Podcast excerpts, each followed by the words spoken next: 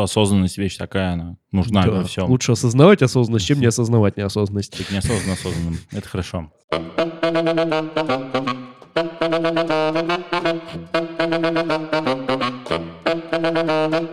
Всем привет, с вами Северная Чпуля, 11-я Чпуля, надеюсь, будет уже, с вами Лева. Ты умеешь считать до 11 и Миша. Да, мама научила. Сегодня мы поговорим об такой важной вещи, как команды. Что такое команды? Мы постоянно говорим agile команды, давайте сформируем команды. Команда А. Команда А, ну мы не так часто это говорим в нашем подкасте.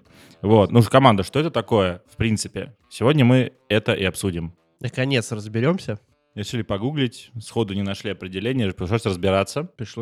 Оказалось, что команда — это не так-то и просто. Угу. Вот. И у команды есть какие-то даже компоненты, что ли. В общем, самый частый вообще спор, который у нас есть вообще с людьми, с которыми мы пытаемся объяснить, что такое команда обычно, нашей нормальной деятельности, не относящейся к чпуле, самый частый вариант — мы пытаемся противопоставить команду коллективу. Самое интересное, мы тут с Леоном пытались перед подкастом вспомнить пример какого-нибудь кино или еще чего-нибудь про коллектив. Да. И пока это ничего не получилось, зато мы вспомнили кучу примеров про команду. Например, недавно я на одной конференции рассказывал, мне очень пример самому понравился. Одна из самых известных команд в истории — это «Братство кольца».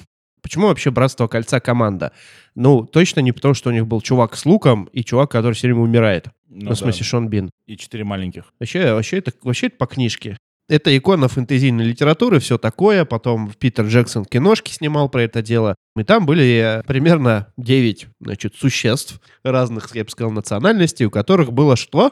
У них было колечко, которое нужно было взять, отнести в большую гору, засунуть туда, и, в общем-то, хэппи-энд. И вот эта вся штука, это колечко плюс гора, и этот хэппи-энд, это, в общем-то, их была цель. И, так сказать, угроза была очень сильна, и это заставило их объединиться и как команда действовать, несмотря на то, что там было 4 хоббита, эльф, гном, король и ненастоящий король, и маг еще, по-моему.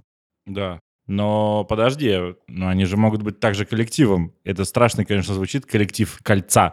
Почему именно команда? Ну, я уже сказал, что у них самое главное было, что команду от коллектива отличает эта цель. И было очень интересно, что вообще в процессе не очень... Ну, во-первых, их было мало. Это было не войско кольца, там, не рота кольца, не полк кольца. И они были достаточно компактные. И они малыми силами смогли, по сути, очень великий подвиг совершить. Ну, в литературе так бывает. На самом деле так и в реальности бывает. Они были, собственно, небольшой группой, они могли легко достаточно договориться, несмотря на то, что у них было много отличий. В критические моменты, если кто помнит кино или книгу, они в критические моменты объединялись, потому что, им нужно было сделать цель, которая... Ну да. Цель, которая перед ними стояла, она была больше, чем они сами. Они там чувствовали большую ответственность, вот это все. Можно еще подумать, кстати, что у них же там были ссоры. Очень много, но при этом они... Про ссоры мы, наверное, еще поговорим. Да, по ссорам сегодня поговорим, но при этом это их не разъединяло. То есть они поссорились, но при этом... Кольцо-то у них никуда не пропадало. Да, кольцо там было, так сказать, разъединяющим фактором, если мы помним. Это очень интересно, потому что получается, что к цели они относились все по-разному. Да, не договорились на берегу. Да, хотя цель была. «Братство кольца» — это классный пример команды. На самом деле, что интересно, в культуре очень тяжело найти даже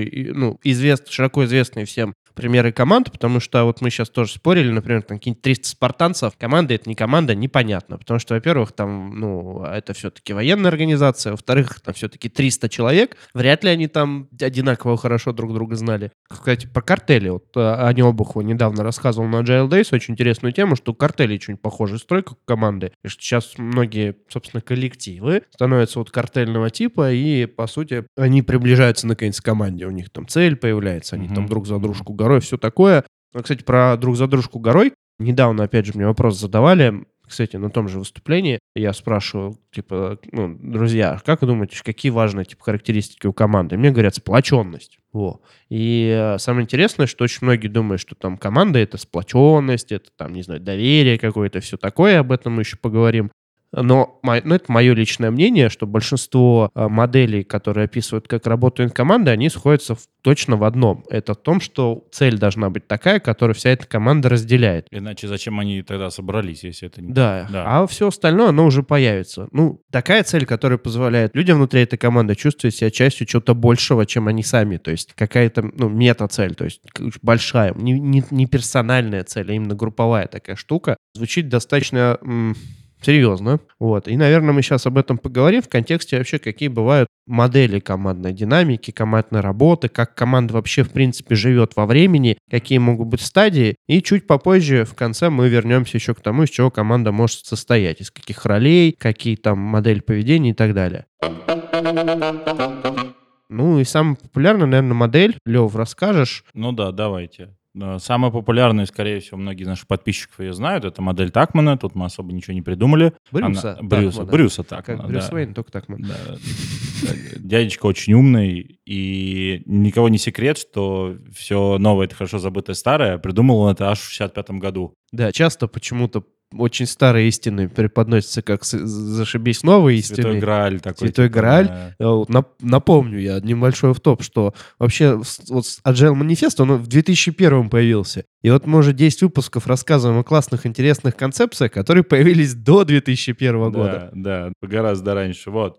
Изначально она состояла из 4 элементов, то есть он предположил, что любая команда, не коллектив, а именно команда, проходит через 4 стадии. Это форминг, шторминг, норминг и перформинг. Собственно, немножечко про них, про каждый. То есть первая стадия — это форминг, когда люди только познакомились, у них еще не так много социальных связей между друг другом, они очень вежливые, знаете, обращаются друг к другу по имени и отчеству. Да, они очень вежливые, у них просто еще, наверное, вот это из моих, значит, наблюдений о живых командах, просто, например, видел такие команды, а то они работают, и думают, что не команда, у них цель классная, а у них вот точек пересечения практически нет. Они все работают, немножечко как-то в своем маленьком огородике. Сейчас имеешь в виду, что некоторые команды похожи на коллективы в этот момент. Ну да, но как? Вообще на стадии форминга же можно до бесконечности застрять. Да. Вот. И стать вот той самой... почему вообще в командах мы речь завели? Потому что многие говорят о том, что команда — это гиперпродуктивная штука.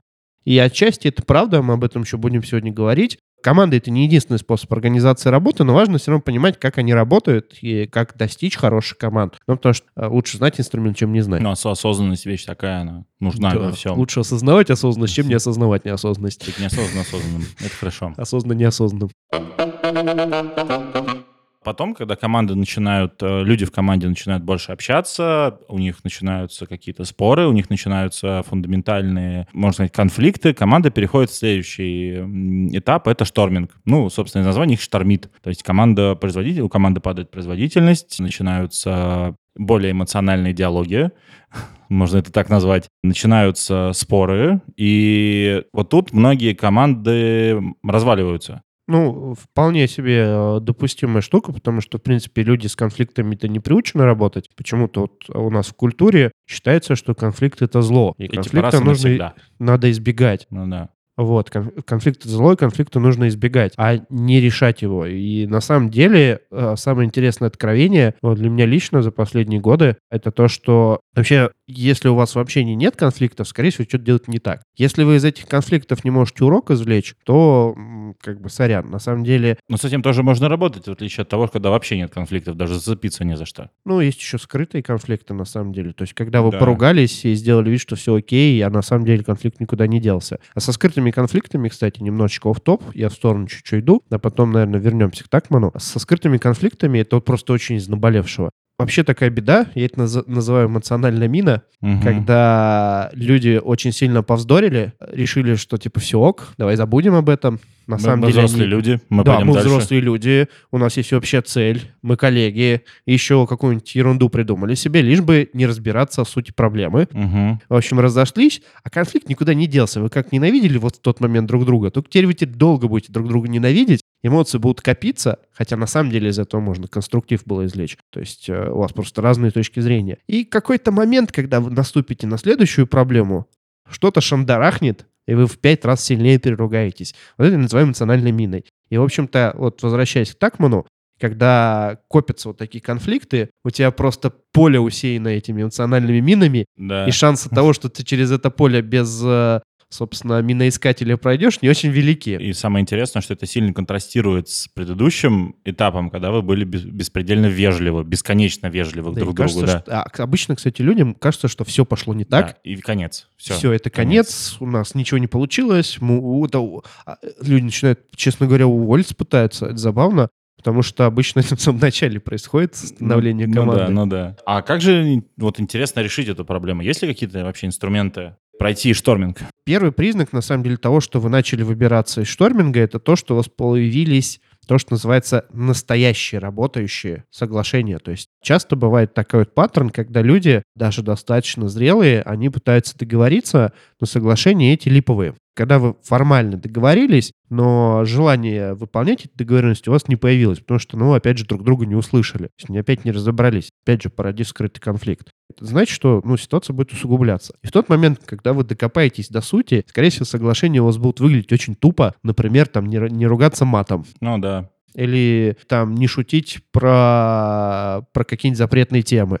Вот. Что-то базовое. Да, это означает, что вы начали пытаться понять других людей, тех, кто с вами работает, на таком простом базовом ценностном уровне, значит, вы начали выбираться как раз к следующей стадии. И именно в этот момент вы начнете переходить в стадию норминга, то есть нормирования. Вы будете чувствовать себя частью команды, это ощущение такое классное, и команду, которая совсем справилась. У вас еще есть конфликты, у вас еще есть какие-то проблемы, но вы уже нащупали это дно и оттолкнулись от него, и плывете наверх. У вас есть инструмент, который вы можете решать, какие-то проблемы, и самое главное, вы начали понимать друг друга. Тут важная, наверное, ремарка для тех, кто смотрит на эту команду со стороны. Это еще не конец, то есть команда далеко не стала гиперпродуктивной. Не конец, иногда кажется, что вроде они решили конфликт, и теперь-то они офигенная команда, и я начну с них спрашивать по максимуму. Они вместе покурить ходят, теперь не бьют друг друга ментально, теперь можно и спросить. Да. И эта иллюзия, не надо с них пытаться вытребовать, что все хорошо, потому что им надо еще время, чтобы дорасти. Возможно, помощь до той самой стадии, которая называется... перформинг.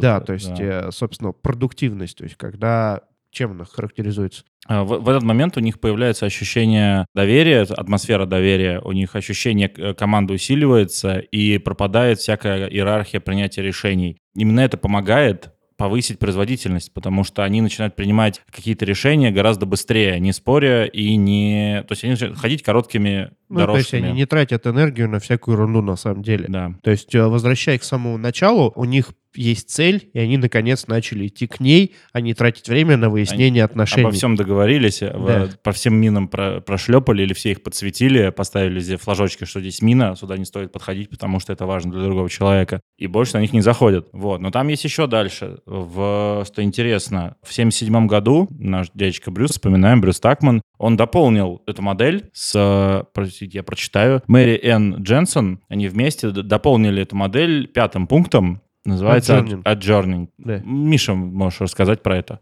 5 пункт, «Adjourning», он, в общем-то, немножечко печальный. В какой-то момент цель обычно достигают, какая бы она ни была. То есть, если у вас неосуществимая цель, скорее всего, у вас просто команда демотивируется рано или поздно, и произойдет то же самое. «Adjourning» — это расставание. То есть, когда цель достигнута, команда начинает медленно, но верно распадаться. Есть, конечно, варианты, когда команда на второй круг уйдет вокруг новой цели, но тоже нужно понимать, что большинство команд, они просто достигают цели, и на этом все. И тут важно, опять же, лидеру, например, или тому, кто инвестирует в эту команду, важно в этот момент увидеть это и дать команде новую цель, то есть помочь ей сформировать новую цель, увидеть новую цель, то есть дать им какое-то новое знамя, вокруг которого они смогут выстроить новые свои отношения. Полностью согласен. Теперь вам стало более понятно, если вы снаружи находите команду или как-то можете влиять на ее цели, сколько нужно пройти этим людям, чтобы стать командой. И гораздо выгоднее давать им новую цель, чем распускать их, и чтобы они заново собирались какие-то коллективы, командочки, и заново начинали этот весь путь по Такману. Потому что он каждый раз перезапускается, как только группа меняется. Это, кстати, важный момент насчет групп меняется. Тоже многие забывают о том, что вообще частая практика в компаниях — это перетасовывать команды. Или одного-двух человек куда-нибудь перекинуть, на время, на полгодика, нового нанять, нового уволить, и так далее. Нормально. Да. Кажется. И это каждый раз их немножечко назад откатывает, потому что им надо все свои взаимоотношения заново выстраивать. У них, извините за выражение, социальный граф становится другим. То есть раньше у них было их 5 человек,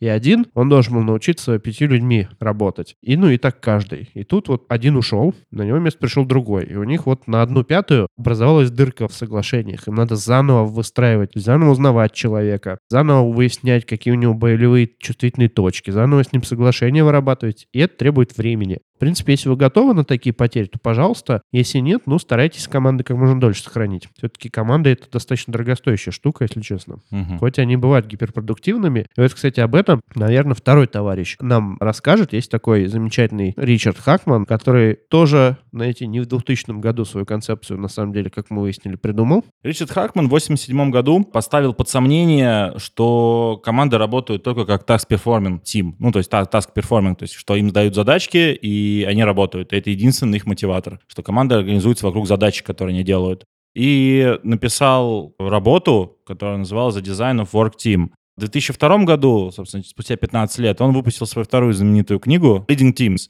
в которой он описал 5 условий, которые описывают команду, по сути, перформящую команду, команду, которая будет стабильная и долгая. Первое — это то, что команда должна быть реальной. То, что она существует, каждый член ее может сказать, кто в команде, а кто нет, что участники все независимы от внешних условий, и самое главное, что она еще и стабильная должна быть. Ну, по возможности должна быть стабильной. Не должно быть пересобирающийся каждый раз какой-то набор людей. Да, которые... Заметьте, это очень сильно перекликается с тем, что мы только что про Такмана говорили. Да, это их общая часть. Вот. Также у них должно быть наличие направления общего. То есть у них должна быть четко сформированная цель, они должны каждый знать, куда, как к ней идти, и каждый из них может в нее вкладывать. Иначе их существование немножко бессмысленно там внутри этой команды. И как он выделил интересный факт в этом, во второй части, цель должна мотивировать их работать вместе. Как сказал Миша чуть раньше, что цель должна быть нечто большее, чем они, и они не могут достичь ее в одиночку, потому что в таком случае им нет смысла работать вместе.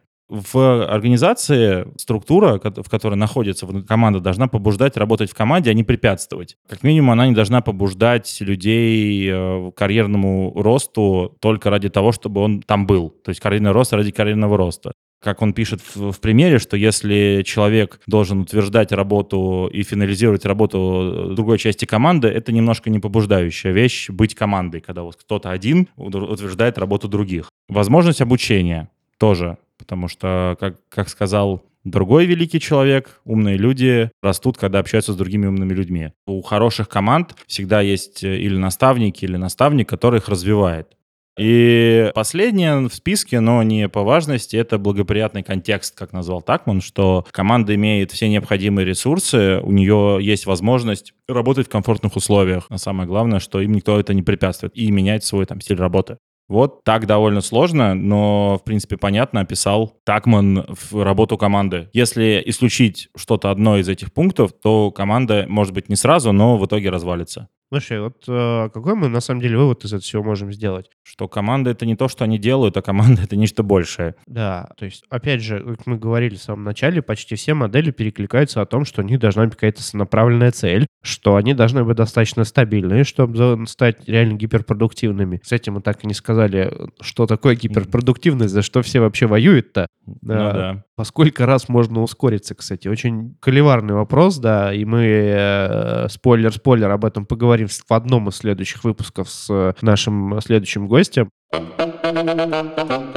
Не можем не упомянуть Патрика Линсиони и с его знаменитой книгой «Пять пороков команды», которая очень легко читается и очень классно структурирована. Да, она написана в жанре, который весьма любит читающий народ, называется «Бизнес-роман». «Бизнес-роман», да. Он описал модель, основанную на источниках проблем, конфликтов и политических интригах внутри группы. Он выписал это как 5 проблем, которые, 5 пороков он их назвал, которые он там успешно решает. Вернее, не он, а его героиня. Единственное, что я добавлю, на самом деле, что он их сознательно расположил в виде пирамидки. Угу. И идея у него в том, что не решив более нижний уровень на более верхний уровень, топать не очень хорошо. В том плане, что если вы все этапы прошли, то, скорее всего, у вас будет офигенская команда. Вот. А если нет, извините. Да, и начинать сразу с конечного очень трудно, потому что у вас нету договоренности. Вот, например, первого уровня — это отсутствие доверия. Очень трудно решать какие-то проблемы, если вы еще не порешали отсутствие доверия и боитесь друг другу вообще, в принципе, что-то сказать, обратиться за помощью или, в принципе, поднять какую-то болезненную тему. Следующим из этого вытекает боязнь конфликтов или боязнь, в принципе, конфликта. Это, кстати, наверное, очень похоже про то, что мы рассказывали, когда говорили про Такмана. Очень то похоже. Это приводит к тому, что у вас люди вроде как договорились, но на самом деле, вот помните историю про эмоциональную мину и минное поле из этих, в общем-то, мин. То есть это называется у Линсиони искусственная гармония. То есть когда внешне кажется, что все в порядке, но на самом деле в любой момент может произойти взрыв. Ну, который уничтожит, скорее всего, команду, потому что они не умеют с ним бороться. Собственно, третий уровень, с ним очень интересно, потому что там в оригинале используется выражение lack of commitment, которое на русский однозначно не переводится. Ну, из-за этого, как всегда, несколько вариантов перевода есть, а именно очень популярный в российском сегменте интернета перевод «безответственность». И в книжке «Издательство Миф» перевели как «необязательность». Необязательность. Вот. Что это означает? Ну, что разные члены команды по-разному относятся к качеству выполнения работы, по-разному относятся к, в принципе, конечному результату, к, ну, quality. И это вызывает у них конфликты и, собственно, нежелание, ну, по сути, равнодушие в итоге к результату, потому что один человек полностью вкладывает душу в работу, а второй, ну, как попало это делает. И, возможно, если бы они поговорили, они бы поняли, почему один так делает, а второй нет. Но при этом они бы, если бы поговорили, поняли, почему один так относится к работе, а другой по-другому относится к работе. Но если они так не делают, то в итоге безразличие все убивает. Интересно, что на самом деле, если они вдруг решат оставить все как есть, они перейдут к следующему пороку, который называется нетребовательность. Это значит, когда у вас очень заниженные стандарты, вы считаете, что ну кто я такой, чтобы судить чужую работу, он старается как может, ну и ладно, что результата нет. Он хотя бы старается. Он хотя бы старается, ну и ладно, мы должны ко всем относиться как, не знаю, как к равным, даже если ничего не делают. Вот, это, знаете, типа уважение по умолчанию есть такая штука. Да. Уважение нужно заслужить. Собственно, вот Линсиони, он про то, что, проходя по этой пирамидке, вы заслуживаете, в общем-то, становитесь командой сплоченной, потому что вы проходите через какие-то этапы, не знаю, взросления себя как команды. То есть, опять же, да? Групповое взросление, да. Похоже очень на Такмана, да? То есть там вот внутри вы обваливаетесь куда-то, начинаете договариваться, уважать друг друга, все такое. Линсиони, он немножечко именно декомпозирует историю про то, как вот взрослеть. Фокус другой, он сфокусирован просто на другом. Мне кажется, у них динамика-то одинаковая, но фокус разный. У Такмана и Хакмана они похожи. А чем вообще, чем я модель люблю? То есть никакие модели не полны, но многие полезны. Вот мы несколько моделей рассматриваем, они просто под разным углом нам дают посмотреть на команды, что очень прикольно, потому что, ну, такая сложная структура, как команда, это же что означает? Это маленькая группа людей, которые очень-очень быстро, сплоченно над чем-то работает. Там же столько всего сейчас происходит вот в этой маленькой командочке, что со стороны может вообще быть непонятно. Бурлящий котел событий, эмоций. Да, и хотя бы примерно понимать, как это работает, очень важно и полезно, потому что ты можешь им помочь. Да. Или как минимум сказать, что есть обладающая информация, что это не страшно, что так, да, вот так происходит, так иногда бывает, и нужно это решать. И последний порог — это безразличие к общему результату. Ну, это как история про то, что если зафейлились, и потом еще раз зафейлились, потом еще раз зафейлились, потом еще раз зафейлились, потом еще раз зафейлились. Еще раз зафейлились. И как бы и не рефлексируешь на эту тему. Тебе уже не важно, если у тебя все предыдущие сломались уровни. Да, к сожалению, эта штука вот в жизни очень часто происходит. Это очень грустно, потому что есть люди, которым не все равно в организации, в команде или еще что-то. И они просто, ну, на интуитивном уровне не понимают, почему так. Я на самом деле, эта проблема не в людях конкретных. С ними может быть все как раз хорошо. Это проблема конкретной ситуации. То есть получилось так, что вот эта динамика конкретной команды их привела к тому, что им условно пофиг. Это не значит, что там этих людей надо уволить или еще что-то. То есть, может, просто команду надо пересобрать, над целью новую сделать или еще что-то. Моделей на самом деле достаточно много. Вот мы сказали, что все модели, они как бы не полны, но многие полезны. Это три наиболее популярные модели. Есть еще, на самом деле, большое количество. Вот и достаточно легко гуглится. Их штук 8. Угу. Что там, какие там они есть-то? Есть 5 ключей успеха от Гугла, и тоже очень легко гуглится. А также многие другие. Искать особо-то и не надо, просто эффективность команды забиваете и гуглите, да, и смотрите. T7 Model, там какой, еще всякие, там Лафастейн, Ларсон модель, что там еще есть? Модель эффективности команды, все. И там вам бесконечность откроется, бесконечное знание Гугла.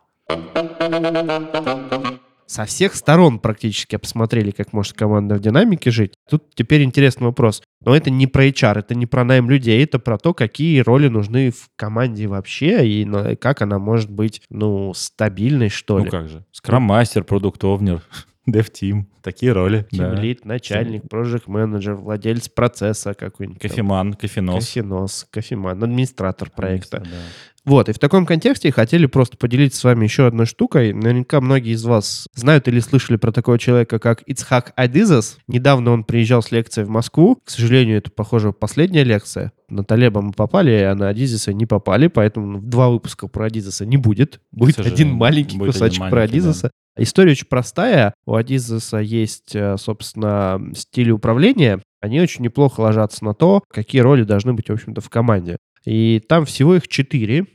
Там все предельно просто. Собственно, аббревиатура PAI, Producing, Administrating, Entrepreneuring и Integrating. Мой английский very well. Но про что? То есть Producing — это про то, что человек, основная его цель — это производство результатов. Он делает команду результативной, он заточен на то, чтобы завершить, доделать, сделать. Есть роль Administrating, то есть администрирование — это обеспечение эффективности и в какой-то мере обеспечение того, чтобы механизм работал. Есть Entrepreneuring — это предпринимательство, это что-то, что нужно, ну, то есть создавать, креативить, какие-то новые возможности искать, это, то есть, тоже отдельный стиль деятельности получается. И Integrating, то есть интеграция людей в организацию, в какие-то другие процессы, то есть человек, который, в общем-то, связывает вашу команду с остальной организацией. То есть все 4 в успешной команде, все 4 роли, они в той или иной степени есть. То есть они могут там в разных людях быть. Они немножко отличаются по стилям мышления. Мы подробно, пожалуй, про это не будем. Единственное, мы хотели упомянуть, что так же, как и в моделях, в общем-то, динамики командной, моделей, как составить команду, тоже большое множество. И, например, одна из моих любимых — это модель команд-менеджеров Мередита Белбина. Это очень интересный товарищ, который 11 лет, на минуточку 11 лет, он ставил эксперименты, какие команды из каких ролей наиболее успешны. Для него было шоком, например, что команда суперзвезд, она почти всегда проигрывает команде, которая состоит из сбалансированных среднячков. Не знаю, вот если нас слушают какие-нибудь руководители, вот наверняка была шальная идея когда-нибудь собрать лучших там разработчиков или кого-нибудь еще из своей организации, да. Звезд отделов, собрать их в одну команду, и вот они сейчас точно всех порвут. Вот это, короче, Мередит Белбин доказал, что они порвут себя. Что, ну, не просто переругаются все. Да. Потому что, ну, у него же во лбу звезда горит, когда таких звезд много. Минное поле бесконечно. Минное поле эмоционально бесконечно. Вот. Поэтому команда, на самом деле, наиболее сильная — это сбалансированные команды. У него еще была интересная штука, что он делал команду среднячков, но там не попадались определенные роли, которые немножко их вперед тащат. И они тоже там в конце списка. То есть всегда должны быть какие-то неформальные лидеры, которые двигают это вперед. Всегда должны быть люди, которые на самом деле любят делать работу, достигать результат. Люди, которые там немножечко помогают этому всему не развалиться, как команде. Вспоминаем наш предыдущий выпуск про скрам-мастера, кстати. И если что-то одно вынуть, система не работает. Поэтому, подводя итог, мы к чему призываем? Смотрите, если вы считаете, что вам нужны команды, и про эффективность и гиперэффективность команд мы еще поговорим в следующем выпуске, то обратите внимание на следующие вещи. То есть у команды обязательно должна быть цель. Это самый главный фактор. Команда должна быть не очень большой, потому что иначе они из шторминга никогда не выйдут просто физически. И они вообще договариваться не смогут достаточно быстро. То есть команда, нужно очень с аккуратностью относиться к команде, потому что большая часть модели сводится к тому, что команда должна быть достаточно стабильная. И все вот ваши потраченные инвестиции на то, чтобы сделать ее гиперпродуктивной, если ее постоянно пересобирать, они просто сгорят. То есть вы потеряете, по сути, деньги. А команды должны быть сбалансированы. Что команда лузеров, что команда суперзвезд — это на самом деле обреченные команды просто по умолчанию. Пожалуйста, не издевайтесь так над людьми. Ну и если организация и лидеры в компании помогают командам, то на самом деле это очень эффективная штука, которая может очень много пользы принести. На этом у нас все. Ставьте лайки, подписывайтесь, пишите нам отзывы в iTunes, звездочки, там надо зайти, проголосовать. Это очень помогает нам продвинуться и сделать так, чтобы больше людей узнало о том, что такое команда на самом деле. Вот, спасибо вам большое за теплые отзывы. Мы очень рады, что мы их получаем по всем каналам. Это очень здорово. Поэтому давайте послушаем. Мотивирует, да. мотивирует писать выпуски, да, вот потому что, ну а зачем это не просто, да. Мы это делаем для того, чтобы нести веселье льву, пока он нас записывает. Да. Спасибо тебе, Лев, спасибо за терпение. Тебе, Лев. На этом у нас все. Увидимся, услышимся через 2 недели. Всем пока. Пока.